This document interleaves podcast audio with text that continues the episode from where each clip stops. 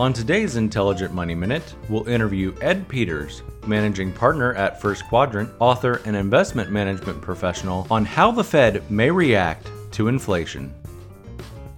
Welcome to Intelligent Money Minute, a mercifully short podcast that may save you time and money. Your host, Hans Blake, is a CFA charter holder and CPA who has spent his entire career helping people minimize financial stress to maximize their lives. After managing $350 million and working with high net worth individuals around the world, he founded Intelligent Investing. Time is money, so invest in every minute. Here is your host, Hans Blake.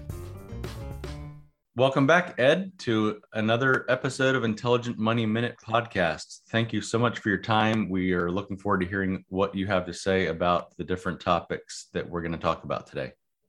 Yeah, glad to talk about things. So, Ed, the Fed kind of is in a in a pickle here. They have got yes.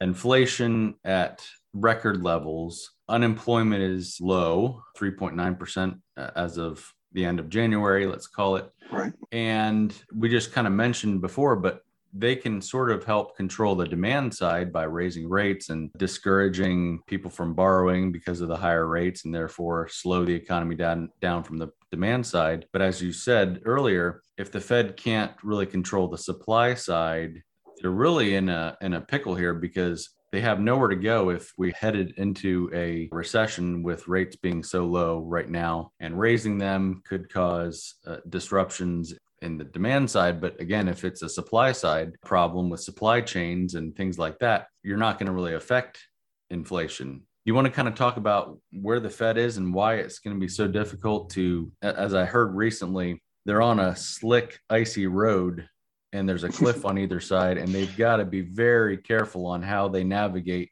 They don't want to do anything jerky because if they do it could really uh spin this car off the cliff here. Yeah yeah i'll be glad to address that. Of course none of us know exactly what the people at the fed are thinking but based on what the indications are they don't expect i, I believe to actually reduce inflation by a huge amount by raising rates because so far we haven't in order to really slow the economy down, what you'd have to do is you'd have to raise rates higher than inflation. All right, that's what Volcker did in the late 70s and the early 80s. That would mean that short term rates would now have to go up to the 7% range from zero.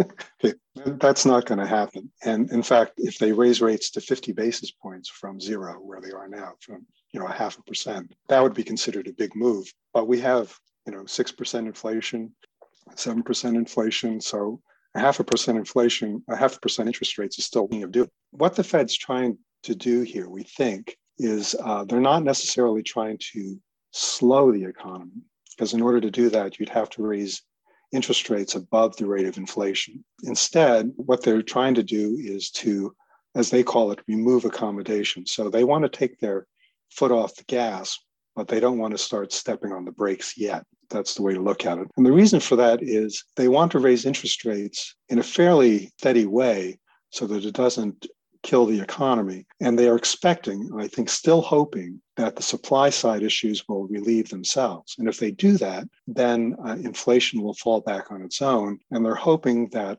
as they raise rates, inflation will fall and they'll meet somewhere in the middle.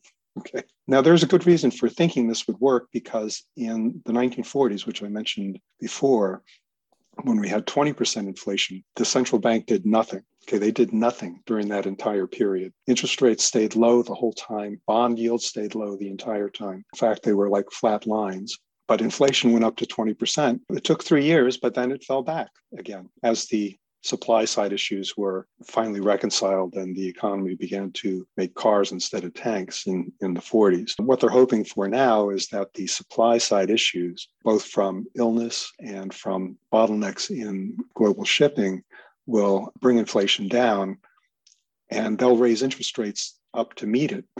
so by the time they're done, um, they'll be at a point where they, they've stopped stimulating the economy. The supply side inflation will fall back and it'll happen before you get any monetary inflation. I think that's what they're hoping for. We'll see as time goes on here.